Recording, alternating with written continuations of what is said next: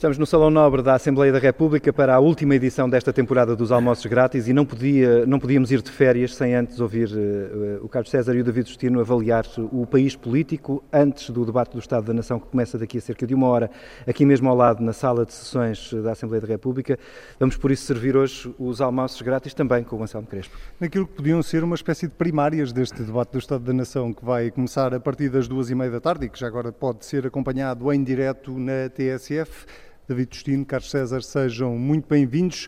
Vamos uh, discutir precisamente o Estado da Nação no ano em que o país vai discutir uh, governação para os próximos uh, quatro anos, no dia 6 de outubro, eleições legislativas marcadas, e não há melhor sítio para debatermos o Estado da Nação do que na Casa da Democracia, na Casa do Povo, que é esta Assembleia da República.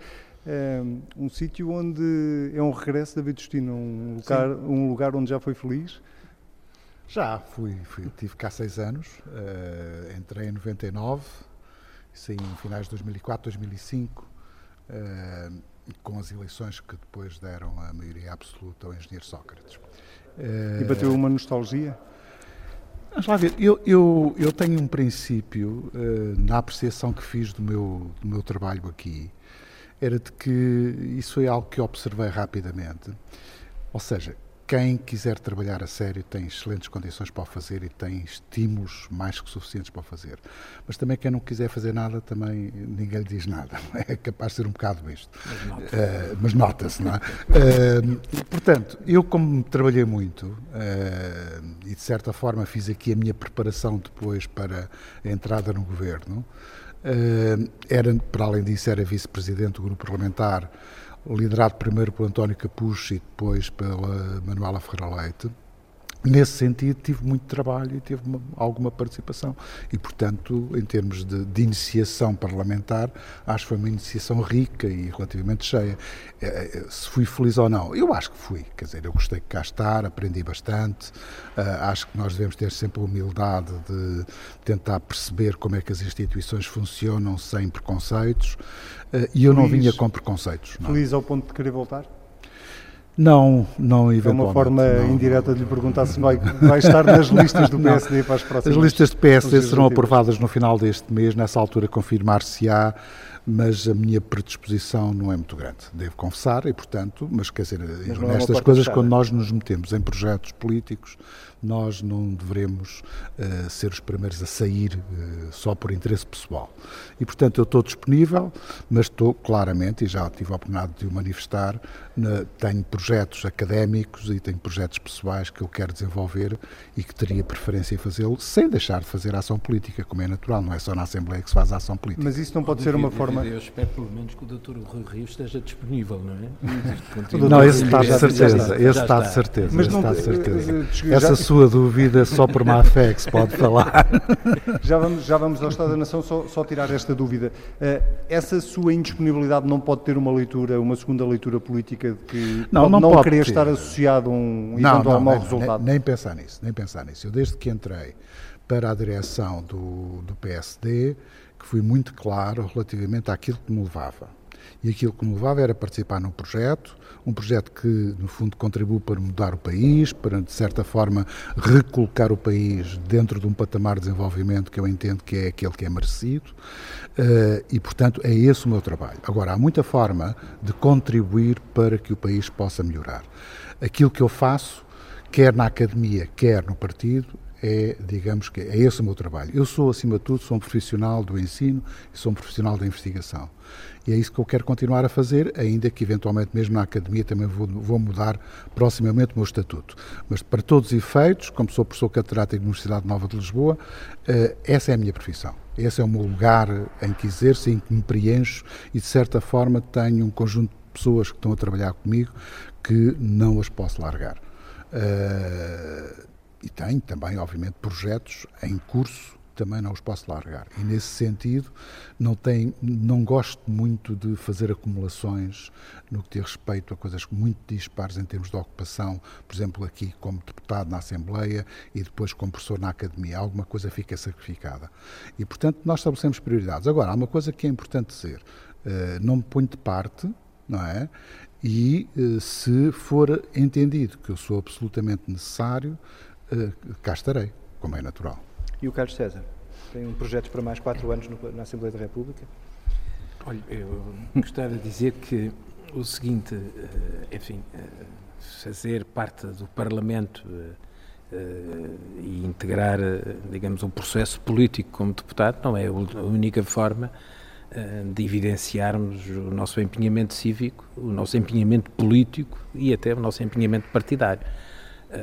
E, portanto, sobre essa matéria, em seu devido tempo, as questões serão esclarecidas. Mas eu tenho muito gosto e muita honra neste período que, dos últimos quatro anos em que pude desempenhar estas funções parlamentares. Já o tinha feito na Assembleia da República em 1989, era então Presidente do Grupo Parlamentar o engenheiro António Guterres, do qual fui vice-presidente.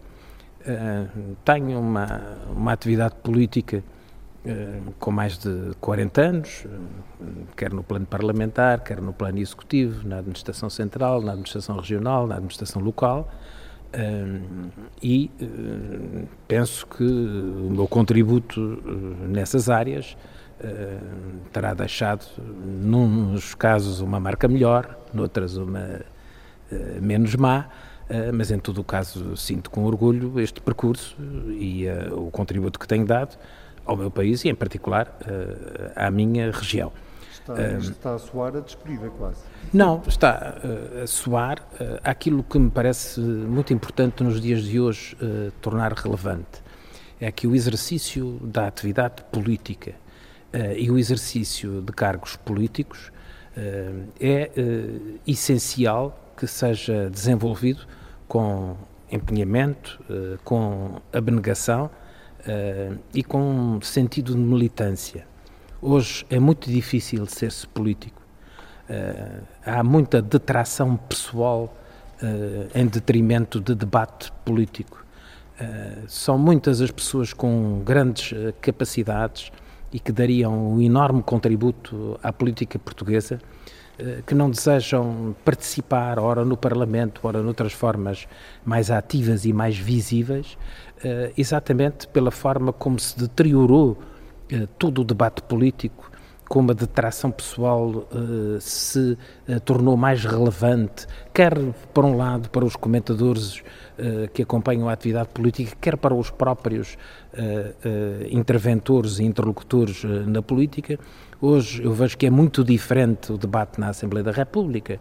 É um debate mais violento, mais agressivo, mais irascível Uh, e, paralelamente, menos qualificado uh, na maior parte dos casos, face, por exemplo, esse tempo em que cá estive, em 1989, uh, eh, e tudo isso faz perder não só credibilidade à política, como vontade àqueles que podiam dar um contributo mais relevante na atividade política.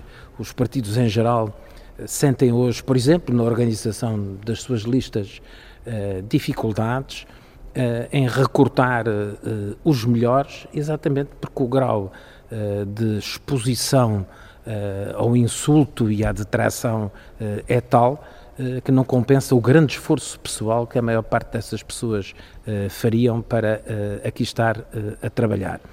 Eu vejo como no Parlamento Português, como em todos os parlamentos e como em todas as uh, áreas e profissões, uh, pessoas melhores e pessoas piores. Naturalmente, há deputados com determinadas capacidades, há outros que, por exemplo, não sendo especialmente interventores, são muito relevantes no trabalho de proximidade com as comunidades, não só com os seus círculos eleitorais, mas também com outras instituições, outras entidades, reportam com muita importância uh, e de forma uh, muito eficiente uh, aspirações e questões que estão por resolver e que merecem da parte de outros deputados com outras capacidades a intervenção ou a promoção da resolução desses assuntos. Portanto, há a ideia de que aquele deputado fez poucas intervenções, logo aquele deputado não presta ou não trabalha. Isso não é verdade mas pode ser verdade. Mas este deputado Carlos César vai continuar deputado nas próximas eleições? Não, eu, para mim o que eu sei é que o meu empenhamento cívico não é suscetível de ser interrompido e no meu empenhamento cívico, aquele que eu sempre considerei mais importante desde a minha adolescência foi o meu empenhamento político. E, portanto, o meu empenhamento político prosseguirá. Agora, uma pessoa não é apenas útil a um projeto, a, a, um partido, a uma ideia, ao seu país e à sua região, sendo deputado numa determinada instituição. Muito enigmático. Deixe-me só uh, deixar aqui um alerta, que é também, uh, de certa forma, um, um, uma, uma, explicação aos ouvintes, é que uh, em alguns momentos, em algumas fases da emissão, o som do, do, programa não está a ser ouvido na emissão da, da rádio, uh, mas vale a pena lembrar que os almoços grátis estarão disponíveis na íntegra sempre para ouvir a partir de agora em tsf.pt e também em podcast. Vamos, se calhar, pegar na agenda? De... Vamos pegar na agenda do Estado da Nação, precisamente, que é uma agenda bastante vasta e que dá para tudo, cabe lá tudo. Um, vou voltar a si, David Justino, para lhe perguntar. Um, é um bocadinho a pergunta clássica e a frase até foi eternizada por um colega seu de partido, ainda durante os anos da Troika, que o país estava melhor, os portugueses é que não. O que lhe pergunto é que Estado da Nação, eh, ou que avaliação é que faz este Estado da Nação? O país está melhor e os portugueses também? Isso é indiscutível. Ou seja, uh, o país está um pouquinho melhor e os portugueses estão um pouquinho melhor. Uh, mas se nós. Disse um pouquinho? Disse mesmo um pouquinho. Uh, é um termo que eu acho muito carinhoso. É? Chegou para ficar na política portuguesa, já Exatamente. Percebi. Principalmente quando nós utilizamos o termo para confrontar os nossos adversários políticos. eu acho que é pouquinho porquê? Eh, eu tenho presente o, aquilo que é o último relatório do Conselho Europeu relativamente uh, ao problema da dívida e ao problema do déficit. E fico preocupado.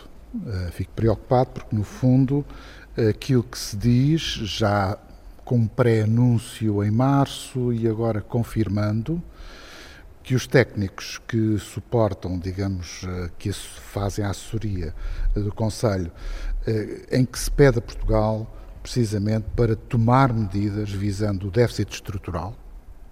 Portanto, como sabe, o déficit estrutural é o déficit que está ajustado do ciclo económico e eliminando as medidas chamadas temporárias ou one-off, se quiserem. E também fazem referência precisamente que estão preocupados com a evolução da despesa pública e com o rácio da dívida pública relativamente ao PIB. Eh, eu eh, diria que nestes três aspectos o que o relatório do Conselho Europeu vem dizer é aquilo que o PSD tem andado a dizer e que reforçámos um pouco quando apresentámos o cenário macroeconómico. Ou seja, há um agravamento do déficit estrutural e isso não é bom e, eh, acima de tudo, Portugal tem um risco acrescido de violar todas as regras orçamentais europeias em 2020, caso não tome medidas que, como é natural, não é previsível que sejam tomadas, que não foram até agora, também não é previsível que sejam tomadas até outubro. Eventualmente, decorrente do resultado das eleições, é que se vai ver quais são as medidas que finalmente o, o Partido Socialista e, enfim, a própria Geringonça estão disponíveis para tomar. Isto vem confirmar um pouco aquilo que eu tenho dito e aquilo que nós temos dito, ou seja, o PS fez uma governação naquilo que nós costumamos designar de navegação à vista, tentando colmatar pequenos problemas, eh, mas não resolve os problemas de base estrutural. E esses problemas de base estrutural depois refletem-se em quê? Refletem-se, fundamentalmente, não se consegue fazer baixar a dívida. Em segundo lugar, o déficit estrutural tende a ser cada vez mais resiliente e, portanto, de certa forma, aumentando o risco e aumentando a exposição uh, do país relativamente a alterações conjunturais uh, no mercado internacional, nomeadamente nos mercados financeiros. E, em terceiro lugar, isso reflete-se também na forma como tem evoluído a riqueza nacional, como tem evoluído medida pelo, pelo produto interno per capita, por cabeça, não é? E o que é que nós temos nesse particular domínio? Temos uma coisa muito simples. Nós estávamos bem afastados, digamos, do pelotão de trás, não é? Uh, próximo da Espanha, da República Checa, da Eslovénia, etc., em 2008, portanto, no ano em que desencadeou a crise financeira. Sete anos depois, em 2015, eh, nós mantínhamos mais ou menos a mesma posição. Em 2018, nós perdemos claramente, são valores, de, não estou a falar de 2019, 2019 vamos ver, não é? Mas em 2018 nós perdemos posições e, portanto, estamos a aproximar-nos do chamado carro vassoura, não é? Ou seja, o pelotão, não o pelotão da frente, mas o pelotão cá de trás, que é o último dos últimos. E, claramente, fomos ultrapassados não só pela República Checa, a Eslovénia, a Estónia, a Lituânia e a Eslováquia, que, no fundo, apresentaram indicadores de desempenho económico muito mais uh, dinâmicos do que aqueles que Portugal apresentou. Só para quantificar um bocadinho isto. Uh, em 2008, o PIB per capita português, em paridade de poder de compra, representava cerca de 81% da média europeia. Em 2015, e devido à crise, como é natural, esse eh, PIB per capita representava 77%. Em 2018, representa 76%. Face às estimativas que são observáveis, é natural que, durante este ano 2019, nós baixemos novamente para 75% da média europeia. Isto não é um bom indicador. Ou seja, nós temos uma taxa de crescimento que eu digo que é pouquinha também, e isso leva precisamente que países com a nossa dimensão eh, estão a ultrapassar-nos e, portanto, nós estamos a perder competitividade, quer no quadro europeu, quer no que diz respeito, digamos, ao, ao, mercado global, em que estamos, de alguma forma, a aumentar um bocadinho as exportações, mas não é o suficiente. E, portanto, nessa perspectiva, eh, digamos que o quadro que está traçado é positivo em alguns aspectos, não o é, é positivo no déficit, é positivo, no... é sim senhor, e portanto reconhecemos isso, não o é relativamente a outros indicadores. Portanto, dá uma sensação que nós, no fundo, temos uma nação, uma nação um pouco sim mais rica, mas o Estado está muito mais rico mas também mais frágil do que aquilo que a nação está. E, portanto, nesse aspecto, julgo que há três, quatro coisas que são fundamentais. Primeiro, se calhar antes disso Sim, vamos só ao Carlos César, que é para, para podermos...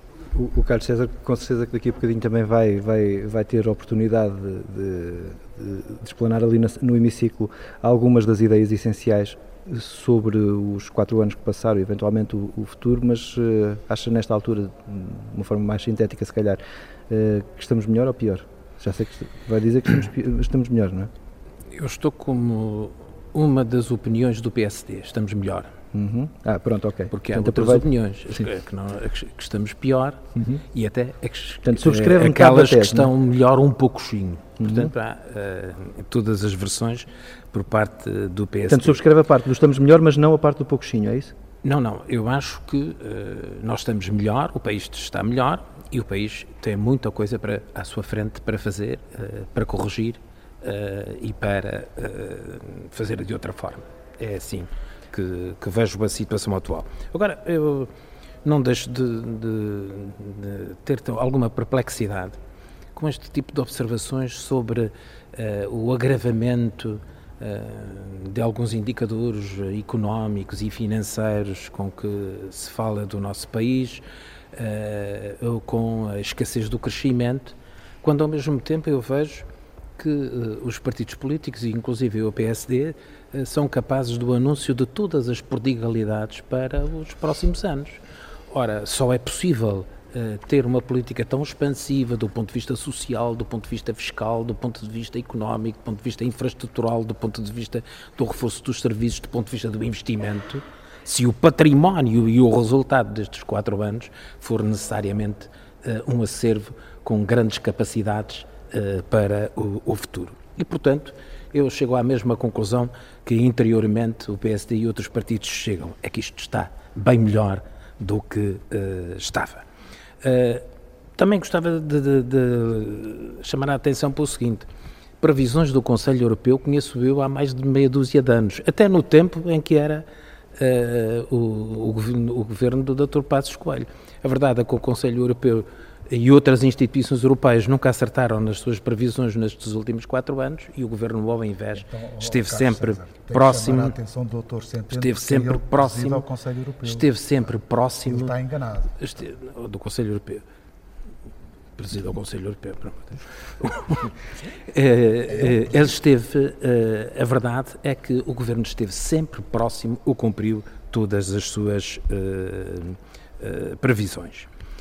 De resto, eu também gostava de dizer o seguinte, quando nós comparamos a nossa, a, a nossa situação, do ponto de vista até do, do, crescimento da economia ou do ponto de vista da evolução uh, da dívida, uh, a situação portuguesa não é uma situação em tudo idêntica a todos os outros países. Uh, há razões que foram mais relevantes no, no, no auge das crises económicas e financeiras dos países europeus, umas mais centradas na banca, outras mais centradas na, na, na, na própria dívida ou na, ou na, economia real desses países e, portanto, eh, todos saíram ou estão a sair desse processo de forma diferente, com algumas receitas diferentes e por razões diferentes. Além disso, nós podemos dizer que, que quem cresce de 1 para 2 cresceu o dobro.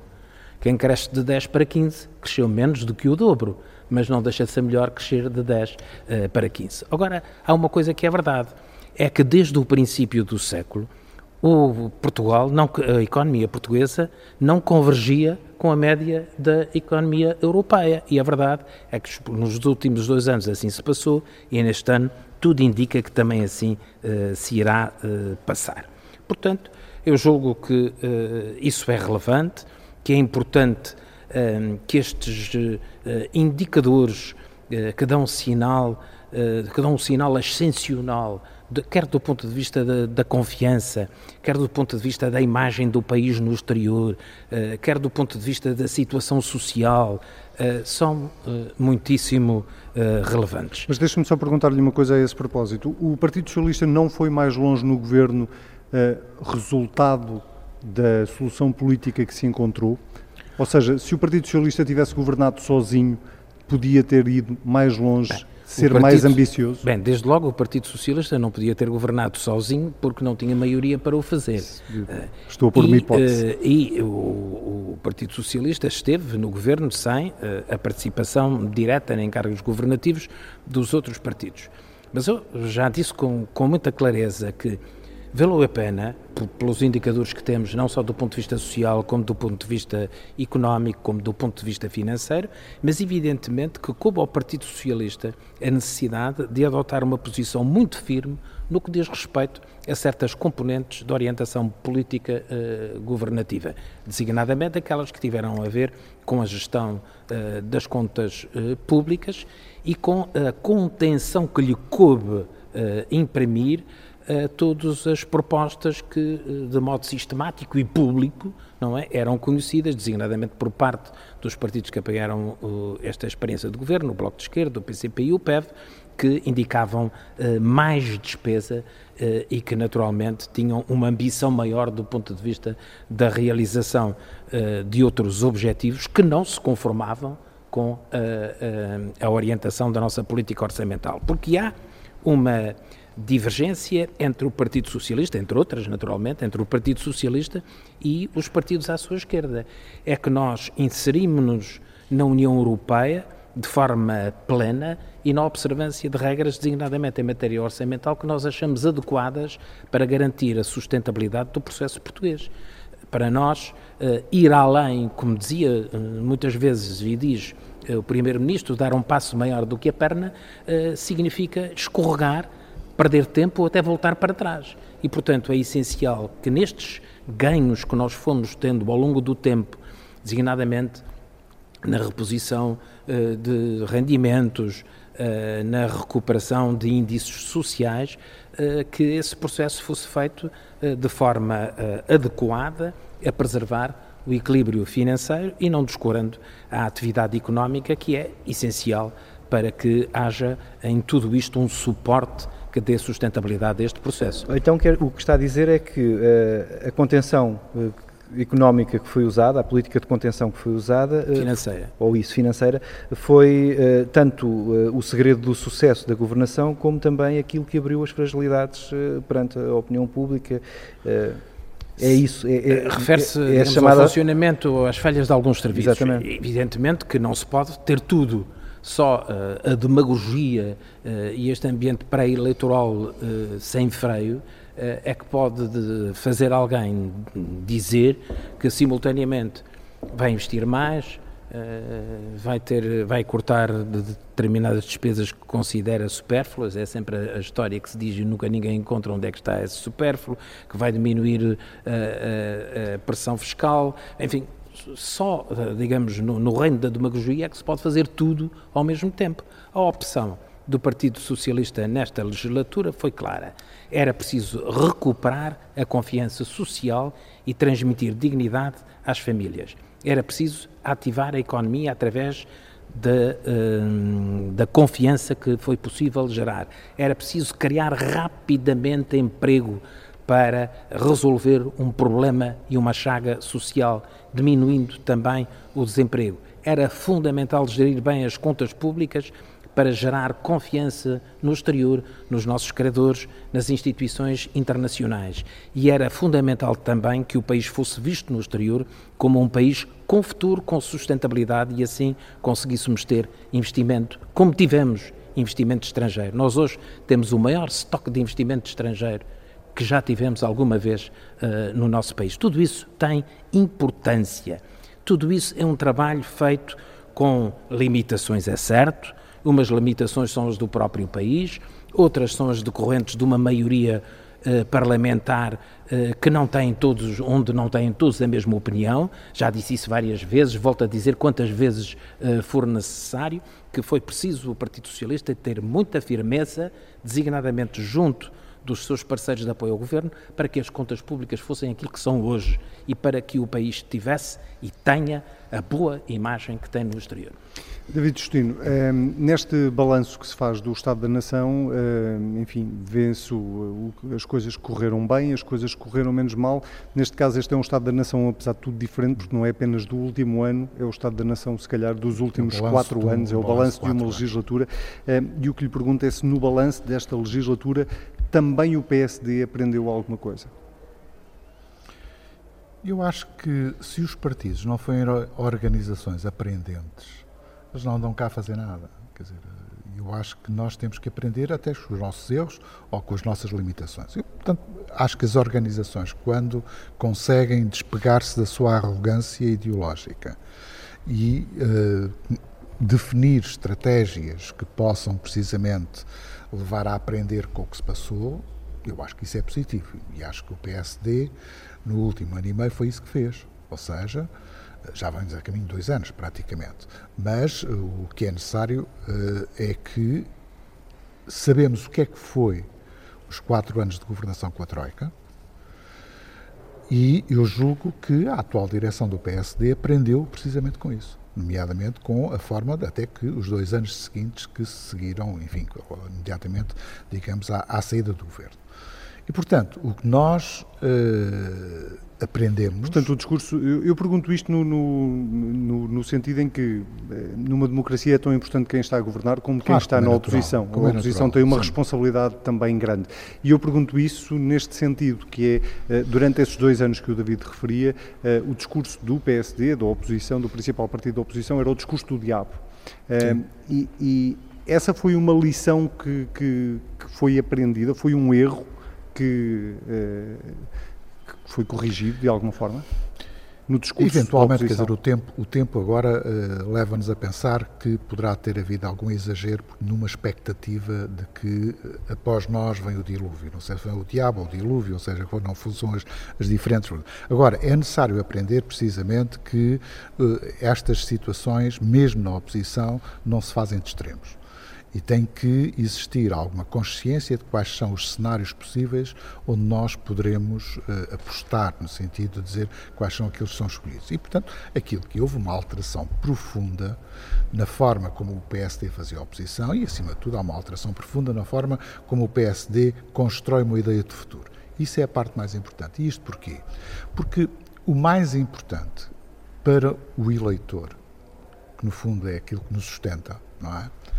Eh, é precisamente a confiança que tem nas instituições e que tem nos partidos. Se nós não formos dignos dessa confiança. É natural que o eleitor pode até simpatizar com o líder, pode simpatizar comigo ou com, com o Carlos César, ou seja o que for, mas tem que ter confiança na instituição partidária. E isso tem que se, no fundo, tem que se refletir precisamente em processos de mudança que inspirem confiança às pessoas. Esse ponto, para mim, é fulcral. O resultado Segundo das últimas ponto, europeias não, não é propriamente um bom indicador, não é? Que o não, PSD o resultado... tenha recuperado essa confiança. Sim, mas nós aprendemos com isso. Nós aprendemos com isso. Nós sabemos o que é que falhou, temos consciência disso, não nos andamos aqui a automutilar só pelo facto de termos perdido e termos tido um resultado muito modesto, mas uh, o fundamental é saber aprender e não voltar a cometer os mesmos erros. E, portanto, aí penso que essa lição está aprendida. E, de alguma forma, até poderei dizer que ela foi. Eh, não direi que ela é positiva, mas obrigou-nos a pensar de forma diferente. E, acima de tudo, obrigou-nos a pensar como é que se deve fazer a oposição. Quando se tenta fazer a oposição de uma forma, às vezes, muito aguerrida, aquilo que o Carlos Serva também estava a dizer, eh, eventualmente, é que. Permitam-me que, que vos digam isto, que é, mas é uma opinião meramente pessoal muitas vezes cai-se no erro, e aqui na Assembleia isso acontece, é que se faz uma narrativa para a comunicação, quando nós devemos fazer uma narrativa para os destinatários, que são os eleitores. A comunicação é quando um está mero... a dizer a comunicação, é a comunicação social? Sim. Ah, okay. A comunicação Sim. em geral. Não é? Ou seja, eu não posso uh, construir um discurso para o mensageiro. Eu tenho que construir um discurso para o destinatário, não é para o, para, para, o mensageiro. O mensageiro entenderá como a forma como há de veicular esse discurso ou não. E, portanto, eu não posso é submeter as minhas concepções, as minhas ideias, as minhas maneiras de ver os problemas em função do mensageiro. Tenho que o fazer em função dos problemas que as pessoas sentem no dia a dia. E eu dá uma sensação que muitas vezes perdeu-se muito tempo, uh, e aqui às vezes perde-se muito tempo, a falar para o mensageiro. Uh, e nesse sentido, uh, eu julgo que o PSD, nesse aspecto, também tem que aprender. Ou seja, é muito importante que nós possamos ter uma boa relação com o mensageiro, mas também é mais importante que a, eh, a mensagem não se esgota no mensageiro. É? Agora, há aqui um problema que eu julgo que é relativamente importante, que é o facto de estamos numa sociedade em que o nível de confiança é muito baixo. Talvez seja esse o maior déficit que nós enfrentamos, é um déficit de confiança. Confiança. Geral, na economia? Geral, geral, na economia, nas instituições. E isso julgo que não se faz. Uh, quer da parte da oposição, no, chamado bota abaixo, mas também não se faz da parte do governo nesta eterna eh, lógica de pagar promessas com novas promessas. Aquilo que o PS andou a fazer no governo foi, ao longo de quatro anos, a pagar promessas com novas promessas. E isso porquê?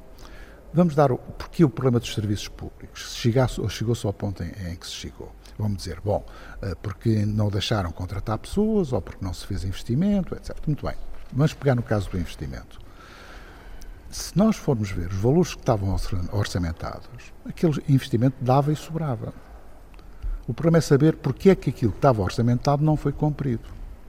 Ou seja, em muitos casos, caiu-se na asneira, que eu acho que é um erro, de acautelar no debate orçamental a satisfação dos parceiros, e então faz-se um orçamento de 100, sabendo de antemão que não vai haver condições para pagar 100, só há condições para gastar 50 ou 60 ou 70. Daí o aparecimento das tais, das tais cativações. A cativação é um instrumento de gestão orçamental. E é todos também, os ministros todos os ministros fazem. O problema é saber porque é que se teve que fazer mais neste, nesta legislatura do que se fez, nomeadamente em períodos anteriores principalmente porque por um problema estritamente político. Ou seja, eu precisava de garantir o apoio de dois, dois partidos que são eminentemente gastadores, é? Uh, sabendo de antemão que não vou conseguir fazer.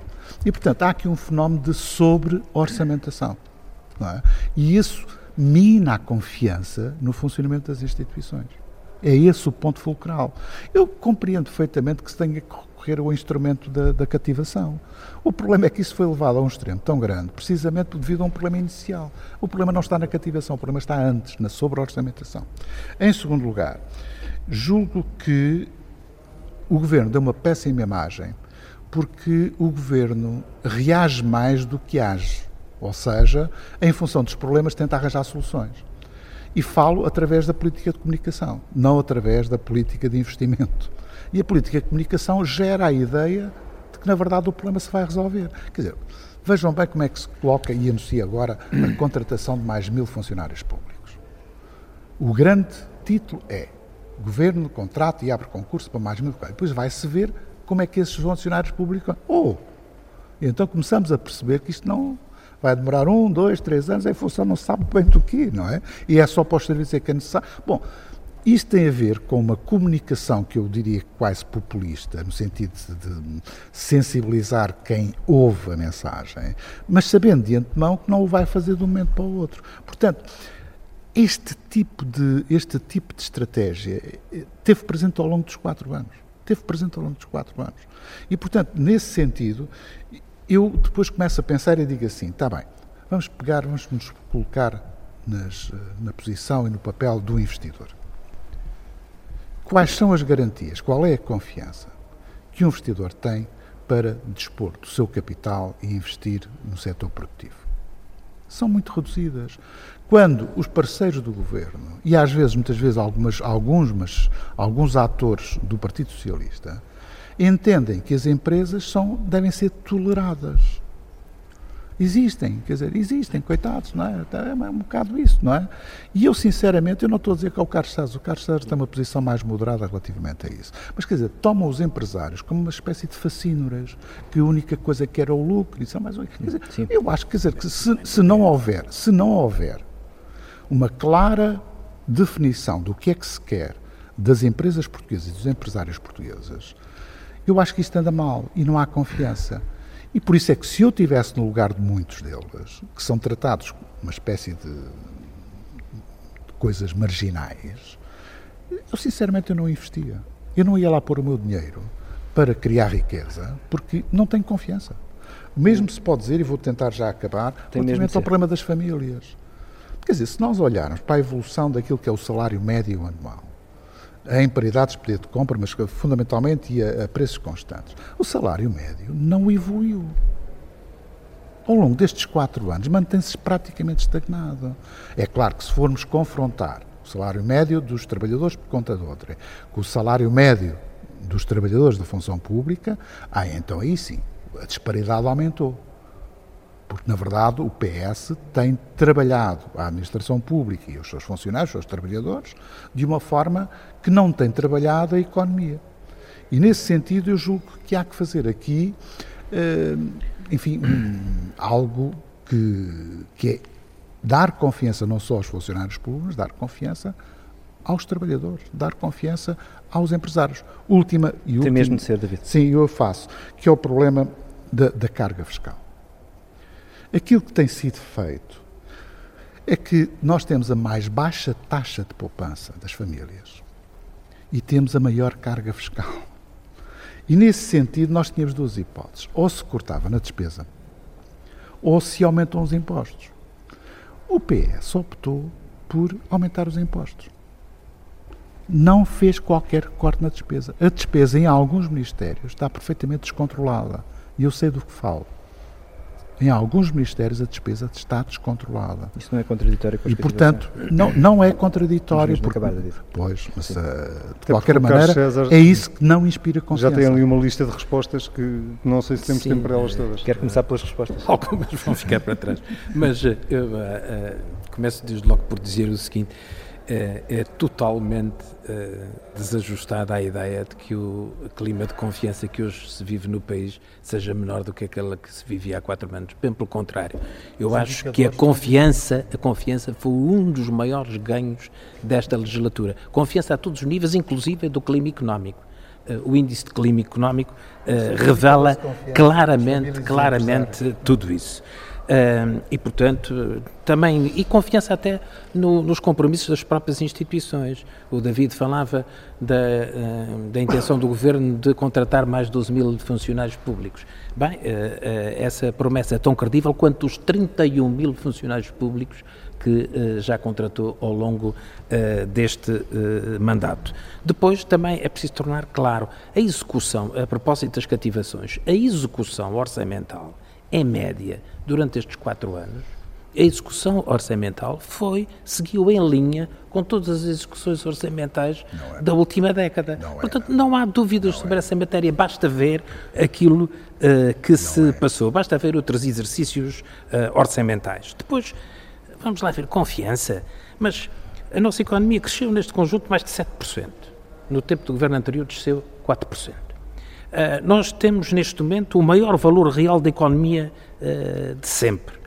Uh, nós temos o setor financeiro recuperado e capacitado para apoiar a economia das empresas e a economia das famílias, que nos tinha sido deixado de rastos. Nós temos neste momento ações dirigidas às empresas com a panóplia de programas, entre os quais, por exemplo, aquele de que o PSD gosta de falar de forma mais displicente, que é o Simplex, que, dirigido às empresas, já permitiram uma poupança de cerca de 624 milhões de euros ao longo um, destes anos. Nós temos um investimento privado que cresceu 32%. Isto é um sinal de confiança. Privado, investimento privado cresceu 32%, quando tinha descido 10% na última uh, legislatura o fluxo de investimento estrangeiro, outro sinal enorme de confiança. Ninguém vem para aqui investir se o país uh, não tiver futuro, se as é coisas estiverem a caminhar mal. O estoque atingiu um, ah. um, novo recorde. Mais é 13 mil milhões de euros, ou seja, mais 12% desde que o país adotou esta solução governativa. As exportações também foram pelo mesmo caminho, o rastro da dívida pública em relação ao PIB diminuiu, nós estamos praticamente em equilíbrio zero nas nossas uh, contas uh, públicas. Cada português paga menos 125 euros anuais com o serviço público da dívida e não me venham dizer que é só porque houve políticas externas para ser feito, porque, por exemplo, na Itália é o caminho inverso que está a acontecer. Nós temos mais de 350 mil empregos líquidos criados uh, em Portugal. Nós, em cada hora que passou, em cada hora que passou nesta legislatura, tivemos menos 10 desempregados. Isso não são sinais de confiança para a economia e para as famílias? É evidente que são. Carlos César, David Justino, obrigado por terem obrigado, estado obrigado. aqui connosco hoje no Salão Nobre da Assembleia da República, nesta última edição desta temporada dos almoços grátis, o comentário político semanal dos almoços da TSF. A TSF que, depois das notícias das duas, vai acompanhar o debate do Estado da Nação em direto da Assembleia da República.